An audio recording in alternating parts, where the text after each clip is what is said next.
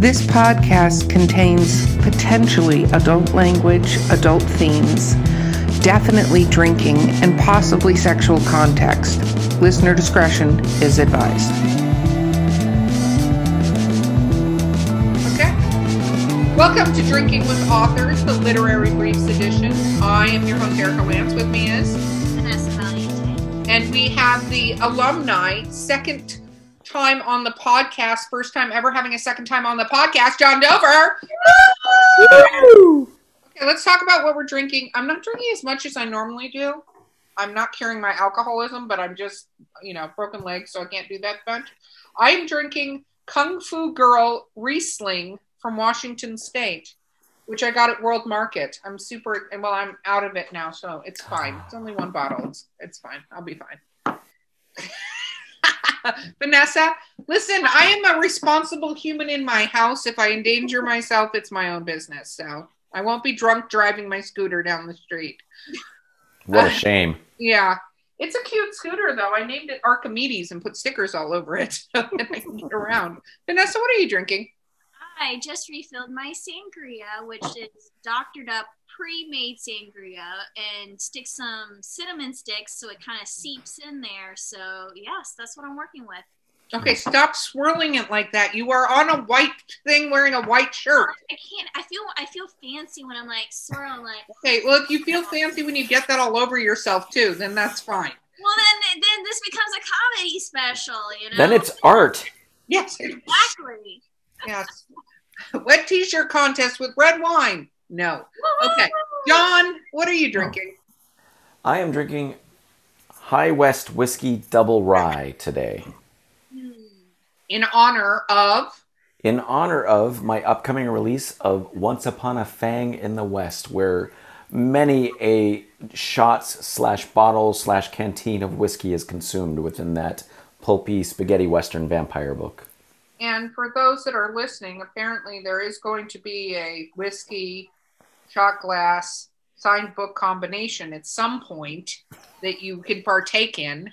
I better get the link because I swear to God, if they sell out and I don't get one, I'm going to have a problem. You will get so the link all on board. first thing. As soon as I sign that deal, you're good to go.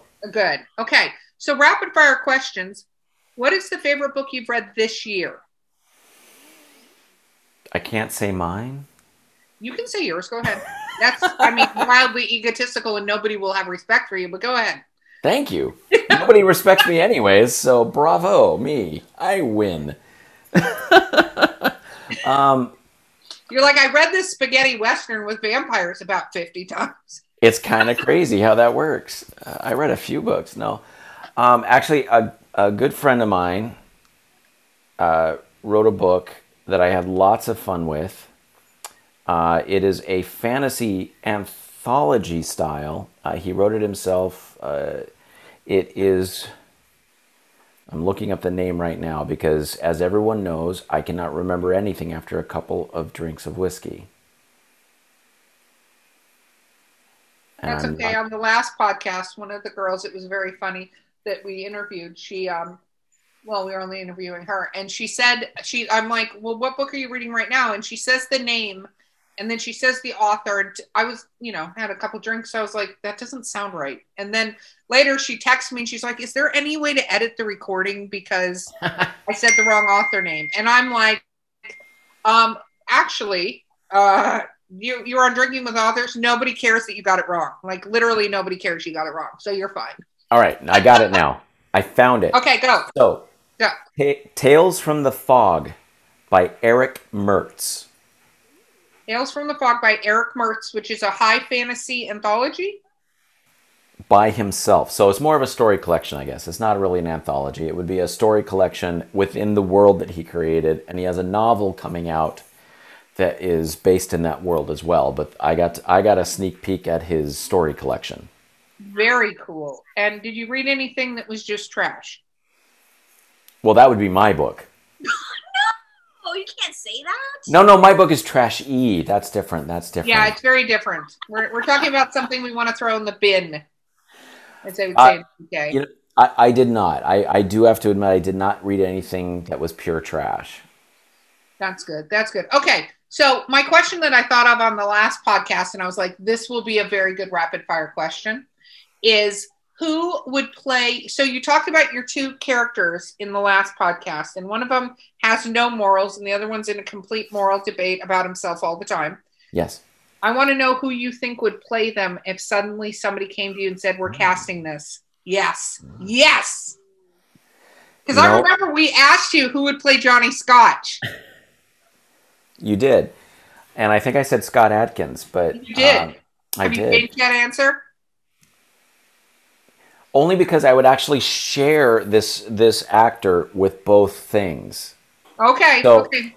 I would say so for the character who is wrestling with his morals. I think one of the more interesting uh, character actors I've seen recently is Sebastian Stan.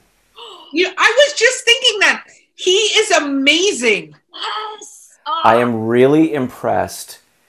Like of anything out of the MCU, let alone Falcon and the Winter Soldier, he is the literally the only thing keeping me coming back. I think he is extremely underrated. I think he has a ton of depth. He knows how to physically handle himself, which is great, which is perfect for any of those characters I I am like. a Bu- Team Bucky all the way. Have you seen him as Luke Skywalker? I would love to. I've I've heard the rumors that you know Oh, no, the he internet is like uh, he looks no, he- exactly like Mark Hamill. I know it's great. It's crazy, like great. crazy. Well, he said that he would only do it though if Mark Hamill called him up and said, "I give my approval for you to do this." Which I'm hoping somewhere down the line, Mark, if you're listening, I need you to get his number. I need you to call him up and tell him to play you. I, I mean, that would be. He already said no. What? Hamill's already said he didn't want to see that. What? He'd rather see himself de-aged. Okay, thanks CGI. That is Well. Who knows? The world changes. Plus, Disney owns Star Wars now, so it doesn't matter what anybody freaking says. So it doesn't. It doesn't.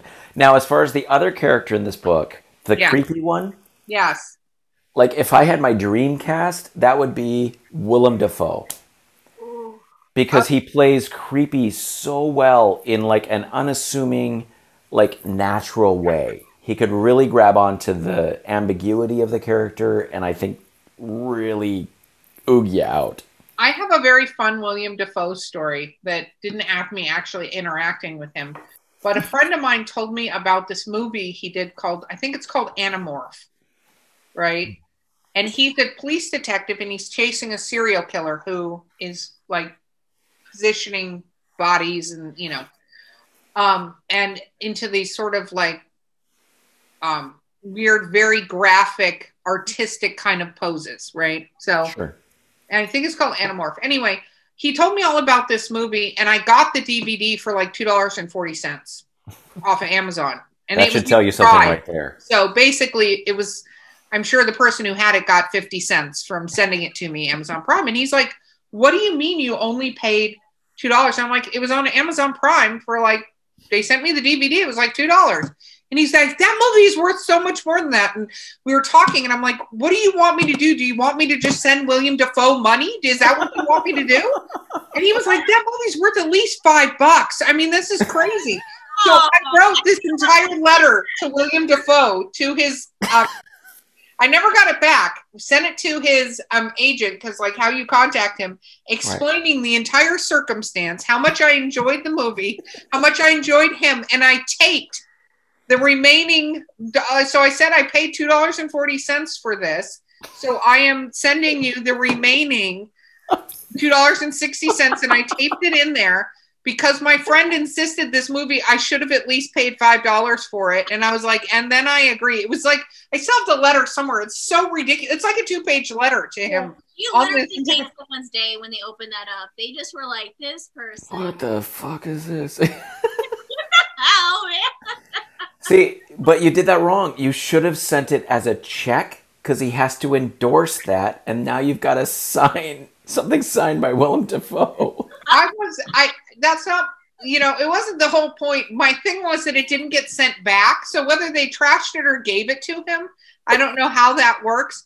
I just hope that whoever read it found the humor in what I was doing with it because it's this really long letter explaining the movie and why I had to pay this money for this movie and making sure he had all the royalties that he deserved from this movie. Oh, that's amazing. Yeah, don't don't challenge me on things like that. I I, I will walk up to celebrities for just random shit. I'm like, let's talk about this thing, you know. Um. Okay, so that's who you would have. Um. I'm assuming is the character like Willem Dafoe age now or younger Willem Dafoe? Like, No, he can be he can be where he's at right now. Because honestly, he looks like he hasn't aged that much. I, mean, don't think he's. 10, I think he's like years. Keith Richards and they're Yeah. aliens. Yeah. Yeah. No, he he should totally just be himself because there's supposed to be an age differential in the two characters anyways. There's that there's the power power differential, so I would I think that would be just perfect casting right there. So when we talked last time, has anybody cosplayed your characters for you? Not voluntarily. no, in that the hell does that mean? at a couple of comic cons i have uh, I've, I've paid for a couple of models to come to my booth and hang out as lila who is the, the female antagonist in my second johnny scotch book So how um, would she be cast? that one's tougher i've had a lot of trouble trying to think of who lila would be because I, I have I've never had any trouble with her kind of being like a mid 30s, mid 40s kind of range. Uh, prefer kind of like a, a fiery redhead kind of character. I've always tried to avoid the idea of Angelina Jolie. I don't think that style of actress would work. Uh, she, so I've always had trouble figuring out who the heck would be Lila. So she's a redhead and she's sassy and she's very confident in herself, like Elizabeth Hurley and Bedazzled, kind of. Uh, yeah, kind of. Even more, I mean, I think the perfect example of Lila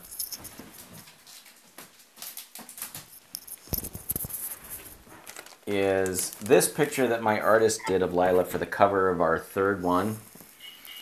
oh my goodness. Just like over the top, You know who she kind of reminds me of, but she's way too old now. Is Hmm. Kathleen Turner. kind of a Kathleen Turner esque. I I would agree with that. Like if Kathleen Turner were romancing the stone Kathleen Turner. That that Kathleen Turner, romancing the stone Kathleen Turner. So if romancing the stone Kathleen Turner is out there and wants to be cast in a movie that I can't afford to cast, then I'm ready to do it. Have you thought about writing screenplays based on your stuff though? I'd be willing, except for it's not a form of writing that I've ever done, and I'm really apprehensive of putting something in front of people that I'm not good at yet. Like I, I feel confident in the books because I, I can I I like that style of writing. I feel confident in the music because I've been doing music my whole life. But like the the screenplay, there's a whole other art form behind the screenplay. Oh, I know. I write screenplays. Yeah, so I But but I'll tell you, with the way you visually see these books, Mhm. it lends itself to screenplays a lot better because a Mm-hmm. screenplay is show me Yeah, show me the scene and then give me the dialogue. Exactly. And I'm pretty dialogue heavy when I write. Uh, and that gets actually more prominent the more books I write. I, I really dive into the dialogue more and more. which is But- screenplay laden not i'm just i'm throwing it out there that i think you could write and write it as a series and pitch it to netflix or youtube red or something like that I, I am not opposed to it at all. well if you want help with that feel free to reach out to me i will help you co-write your your screenplay and then we'll submit it to netflix and then There we go. And then we're off. accept awards Golden Globe. it'll be awesome You know, if we get to the Golden Globes, we are definitely going to be drunk. yes Plain and simple. I should probably be careful though, because after breaking my leg and my metal inserts, my bionicness probably should not be too intoxicated if we have to get on stage and say anything. Are you kidding? I'm going to put a microphone on your leg so that we hear the mechanism. I think that would put it over the top. A friend of mine came over today and she goes, Are you going to play that music? You know, the six million dollar man. And I'm like, listen, I've been looking for a mechanism to play theme music for me in so many situations that I can easily just switch to whatever the theme music is for that circumstance. I would have theme music follow me everywhere. Yeah. And like when it's really awkward, I'd have awkward theme music and just watch the people react where I'm like, this is this is awkward. Yeah. Turns to like circus music. Yes, and then when people come in to do HR interviews and I'm like, I need to talk to you, they'd go dun dun Dun, dun. dun, dun. yeah, no, absolutely. Yes, and then very solemn. Hand them their box, let them go to their. See, I'll, I'll trade you. I'll write some theme music for you, and you write a, a screenplay for me. We're golden. I'll, I'll tell you, I think that Johnny Scotch would be an epic screen. We should definitely talk about this at some point because I would love to show you that how to do that actually because I think the that visual art and I think writers who take their own stuff and kind of put it together is very useful mm-hmm. so that you don't have the Stephen King thing that happens to movies where it's absolutely nothing like the book whatsoever. Right. Well, and I think that uh, my uh, my illustrator. I mean, just to like give you a little context, when it came to the Johnny Scotch world, he st- his main job is as a storyboard artist. So he approached the comic book as if it was going to eventually be, you know, a second media stream. So he put it together in a sense that we could pitch the whole thing, anyways. So you're already right there and you're not doing it. I know. What you basically just said to me. Welcome to my life. We have a list, John, from this podcast of things that we need you to start working on. See, I told you, she's like the motivator. She starts write, tallying up a list and being like, okay. This is what I get for being a fucking alumni. God damn. Yeah, that's it. Alumni. Well, I just think, you know, as artists, we really have an opportunity. I had a friend come over today to visit me, which was nice because then it's social interaction. And she was like, I don't know, I want to be creative. And she loves like Hallmark and romance movies. I'm like, why don't you do a podcast about that? There are 8 million fans to these things. If you literally talked about the sweet scenes and the kissing scenes and like, you know, the rabid beaver doctor in Montana or whatever the fuck. She's like, these are not titles. I said like eight of them. She's like, those are not titles for any of these movies. I'm like, doesn't But matter. could So be. it- Could and- be. yeah, but I told her, I'm like, you got to realize these movies are populated with D list actors that probably don't really have agents that went to open casting calls. That if you reached out to them on the internet and said, hey, I want you on my show to talk about the Beaver Doctor in Montana, they would, you don't go for the main stars, you go for all the supplementary characters. You'd have a ton of people that want to be on your podcast. And she's like, literally walked out and she's like, Oh, and I'm like, why don't you name it romance movie groupies and go, just go, fly. And so And- probably this is going to be established by the time this podcast comes out. And honestly, if you just put Christmas at the front of any of those titles, it is a Hallmark movie already. Christmas Beaver Beaver Doctor. That's my point. I can't stand Hallmark movies. I'm just going to be honest. I, I, I know. I love rom coms. I need death and like, I just need craziness, murder. And the Hallmark movies don't do anything. I just need good writing. They release hundreds of these Hallmark movies per year. I'm like, you have a huge fan base out there. Just yeah, you do. So I'm all about inspiring people to take it to the next level. Was my point in saying that?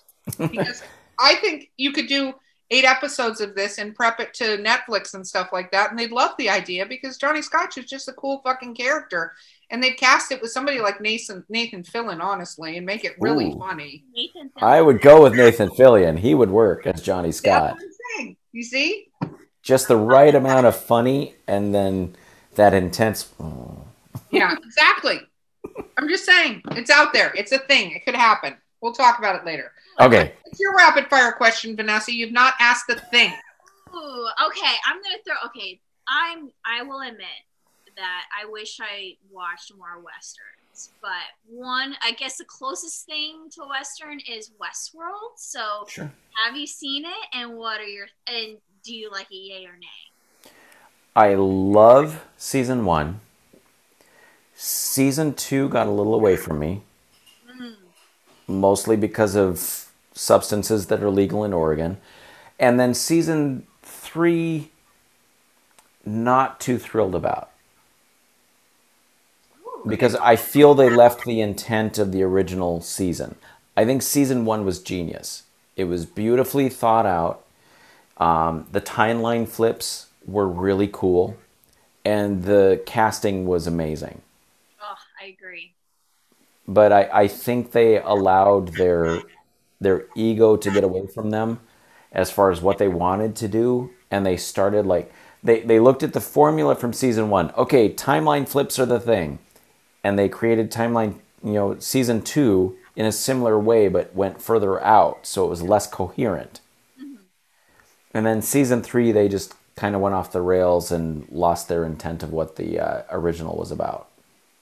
I agree yeah because the whole time I, I, will admit and spoiler so if you haven't watched westworld season three uh, i was actually disappointed that they were all variations of uh what's her name dolores? Yeah. They were all i was i was wanting to have that whole like okay which one of them was who you know in the different bodies. And then they all were dolores like they're mm-hmm. all came stem from her. I was like oh, this is not fun anymore.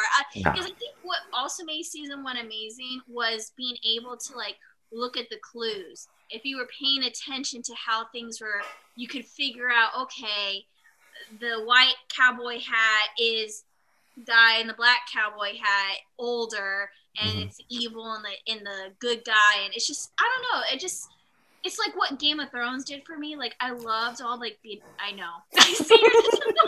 I see your disappointment like those first couple seasons like they had so much layers and they Beautiful. had like the stuff in the background that if you were like you could figure things out but then towards the end it went like where where the, where are we going? Like where are we going? Like it's I feel like whatever you promised me over here, we just went completely over here because you were trying to surprise me, but I'm no longer surprised because it's bullshit because it doesn't match up with what you did over here. Yeah. And I will admit that I I really loved some of the casting from season three. Mm-hmm. Um, Breaking Bad guy, I, I don't remember his name. I, I think he's a phenomenal actor. Yes. I think he was beautifully cast in there. I think he was entirely underutilized from an aspect of what he can do. Which Breaking Bad? I didn't watch Westworld, but I just actually finished watching since my leg was injured. Oh. I watched all of Breaking Bad. He's the kid. What's his name? The yes, younger, I can't remember his name, but the younger one. You have yeah. the teacher, the professor, the one that the chemist, and then his his his uh his protege. His protege. Yes. Yeah, Jesse. Jesse. Yes, yes. I just watched that entire series. His name is Jesse. Oh, yeah, he is phenomenal. And I think the whole the only thing with that season is like I kept thinking it was going to be some bigger thing than what it ended up being. But I will say the best episode though is when the the black cat guy play was fighting with all his different variations. That was pretty cool. I mean, it was the best writing. It was the best acting.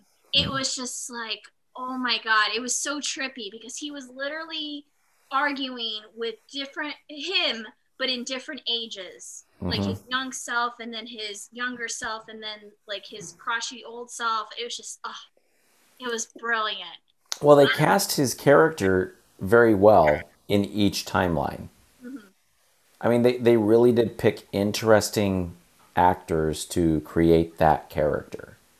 and I you, think that helped. You have to have a brilliant actor, you have to have a brilliant director, and you have to have a brilliant script.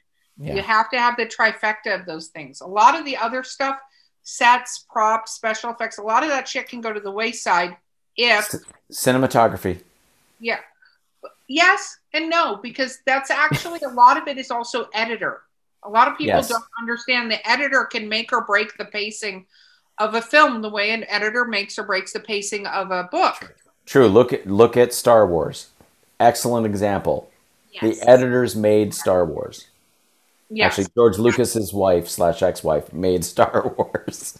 Well, it's interesting because a lot of people in that particular we're going down a whole rabbit hole here. Mm-hmm. In that particular um, set, a lot of people don't realize. Like, I don't want to talk about episodes one through three because they're garbage, and I feel like they're not even in the universe. But a lot of people don't realize that on Jedi, he and I forget the gentleman's name that worked with him that helped co-write and direct those movies walked off the set of Jedi and didn't come back because he used uh, the Ewoks were supposed to be Wookiees. It was supposed to take place on Kashyyyk, and yep. George Lucas was like, "For my kids, I'm going to make them little teddy bears."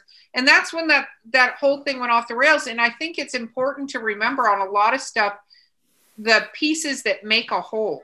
You know what I mean? All the people that make something really wildly successful. And I think I haven't watched Westworld, but I think any series where it starts to go off the rails is when I've seen them do stuff like change out writers, change out directors, change out, you know, and they're not keeping with the continuity of the show. Because, like, I just rewatched Schitt's Creek too, which is one of my favorite shows. That show is so mm-hmm. epically written, like yes. just that and the actors and the characters, and that's because, um, uh, what is his name? David uh, Levy yeah. was the lead writer on that show the entire time and kept the continuity. And even yeah. though it's a, a, comedic show, I think a lot of shows, like even um, Star Trek Voyager, for instance, right? The first season was kind of garbage. They brought seven of nine, and then it got better because the first season was like, let's write this very politically correct season of all these stuff. And then they actually went into there's this imminent threat, and let's do that. All of a sudden, the show got rescued from horrible ratings. You know, mm-hmm. I want to just pat the nerd on the back that went, listen, we need a big breasted blonde superhero to come into the show. That's what we need. Here go seven of nine. And then they were like, the show is saved. So this I, is what I felt about the most recent Star Wars trilogy. They should have just kept the same director. They should have had somewhat of a vision for the three movies because to me, by the time you got to was it Rise of the Skywalker, I got pissed off. I'm not gonna lie. Like I came out of there like, what the hell did I just watch? Because I feel like it Guess was what? They were never going to write those movies. Okay. I don't care if they had the same director. As somebody who went and saw Star Wars at three years old at the Chinese Man Theater, it waited too long. There was too much fan. There was too much buildup. They were never going to write. I don't know. Well, see, but the thing is, though, Mandalorian was so epic. Like you, you can't. But it has nothing to do with that other universe. That's the thing. So was Rogue One. I thought Rogue One was awesome. The way that they wrote the Rogue best. One. I agree. But they're not taking characters that we know and love and have all this stuff and have put more into than was ever there in those characters. Like they waited 20 years. If they didn't write 20 years to do these movies, nobody would be as mad. So here's here's my take on like the most current three is basically that is that uh, c- c- sorry the yeah, director the words, John. I know I need the words. You've had me drinking too long. the The problem is the first, especially the first movie, is basically Star Wars just re-envisioned with a 12 year old's idea of what he wanted Star Wars to be. Okay. And then he allowed that kind of concept to keep going because Star the second one was very similar in many aspects to Empire Strikes Back. He just basically took the original trilogy and reworked them to to what he had been in his room playing with characters for since he was 12. And that really pissed me off. Because if you want to expand and go forward, you have to bring in new information. You have to bring in new characters and you have to do it well. And he never did. He just relied on the nostalgia of the original three movies, hoping that would drive the new tr- trilogy to success. And it didn't matter because it still made a shit ton of money. So, whatever, Disney's rich. Yeah. I, I, well, the thing is, like, I'm okay with a little bit of it. Like, for instance, yeah. it's okay to have a callback to the original because I, I understand the thought process of, you know, they were like, okay, people were super pissed off about the prequels. And I can understand where you have your problems. so they were trying to say, okay, listen, we're coming, we're, we're trying to remind you that we want to bring you back to why you liked the original. But my whole problem is that by the time you got to the third film, these characters that you made to seem like John Boyega's character. For some reason, right now, I can't think of his character. Like at the end, I'm like, I feel like he got like no justice as a character, and I, I don't know. Like for Here's me, like. I, I've given much thought to this and much debate before we go totally off our what we're supposed to be doing here. We're not off what we're supposed to be doing. I think part of the problem is that when you have a series, when you're creating a series of movies, you have to build up. And I'm going to use a very good example that is also sci fi. When they did the first Alien movie, they went against one alien, right? Mm-hmm. That was a thing. One alien got onto the ship through the, you know, thing, and it was battling this one alien, right? Then when they did aliens, they went back to a planet to find that more aliens had taken over, right? And that was terrifying because there's more of them. Because the first one, if you watch Alien the movie, that movie still fucking holds up, like pacing and mm-hmm. stuff. That is a terrifying fucking movie. And the way they did it, similar. And I think the difference with Star Wars, even versus a lot of like Star Trek and stuff like that, is when Star Trek hit the Borg, for instance, in one of the movies, they hit a, a universe ending enemy in the Borg, right? That's what it was. You started off Star Wars with the fucking Death Star, right?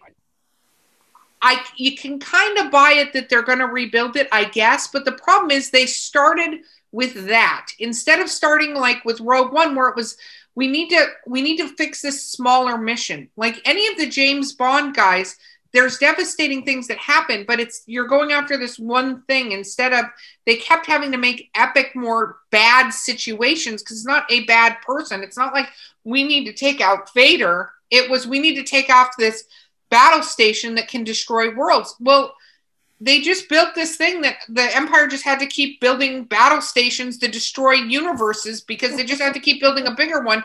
Because how do you go to a smaller threat from when you have such a big threat? Well, I think, I, and I, I actually blame the MCU for a lot of our cinematic woes.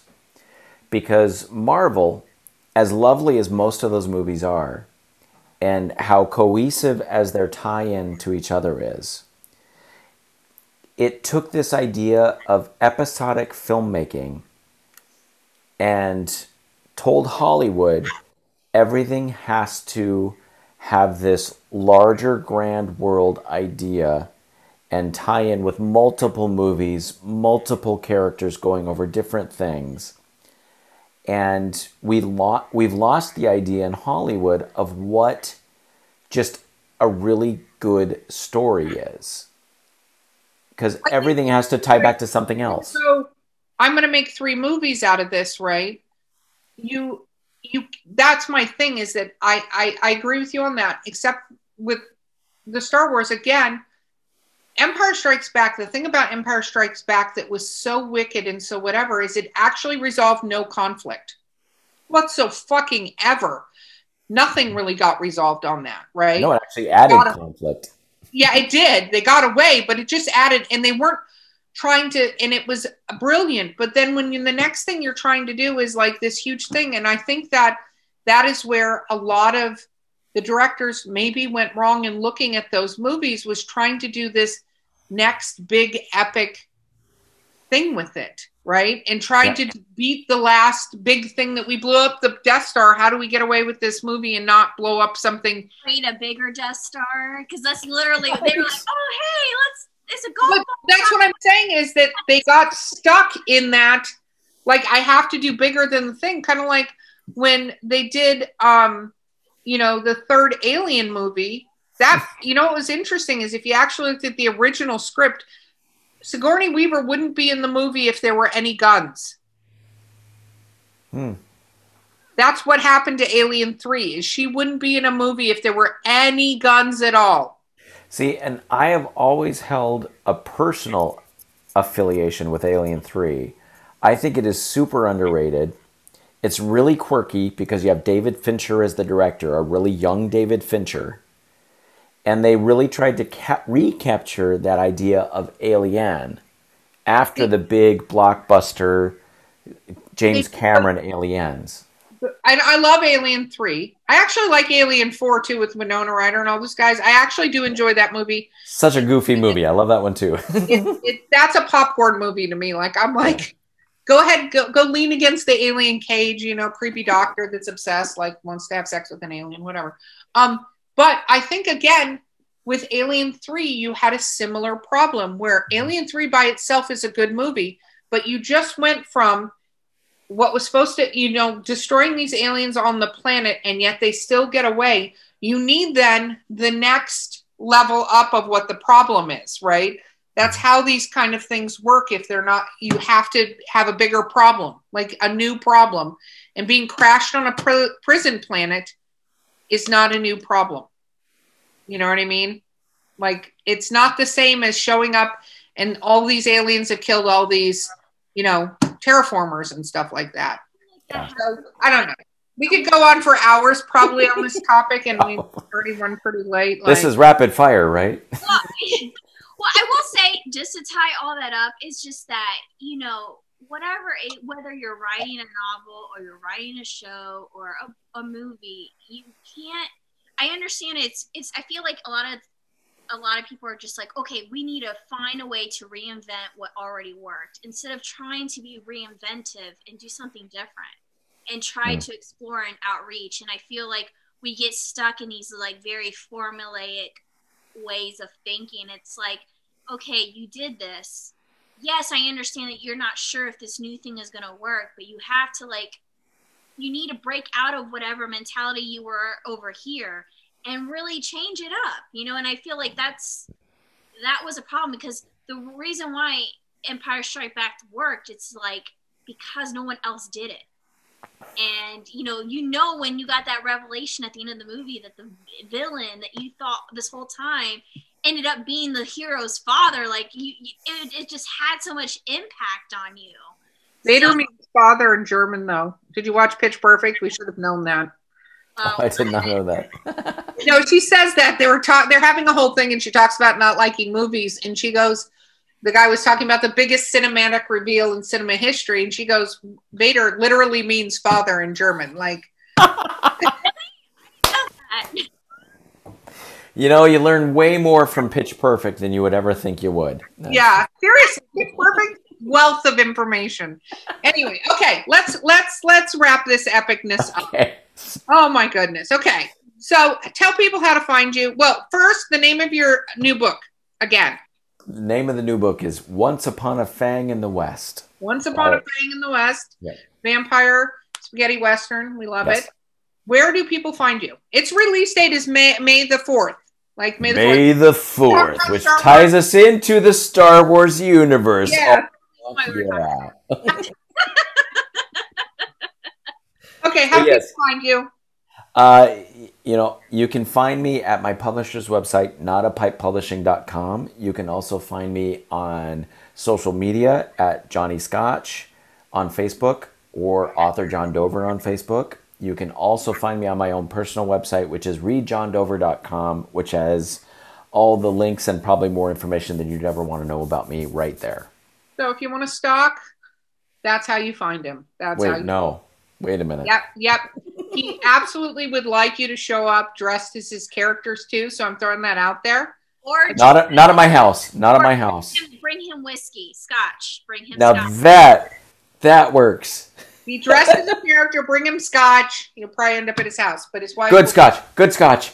Yeah, good scotch, not that whatever Silicon Valley garbage, whatever the hell that shit is. Fuck and that shit. Uh, you know, you probably if you get him drunk enough, he'll probably start telling you secrets about his book. So If he can remember what he's talking about. I was going to say you don't get a lot of secrets because he forgets things easily. No. So this has been drinking with authors literary briefs. I've been your host Erika Lance with me, I'm Vanessa Valiente. and we will see you next time.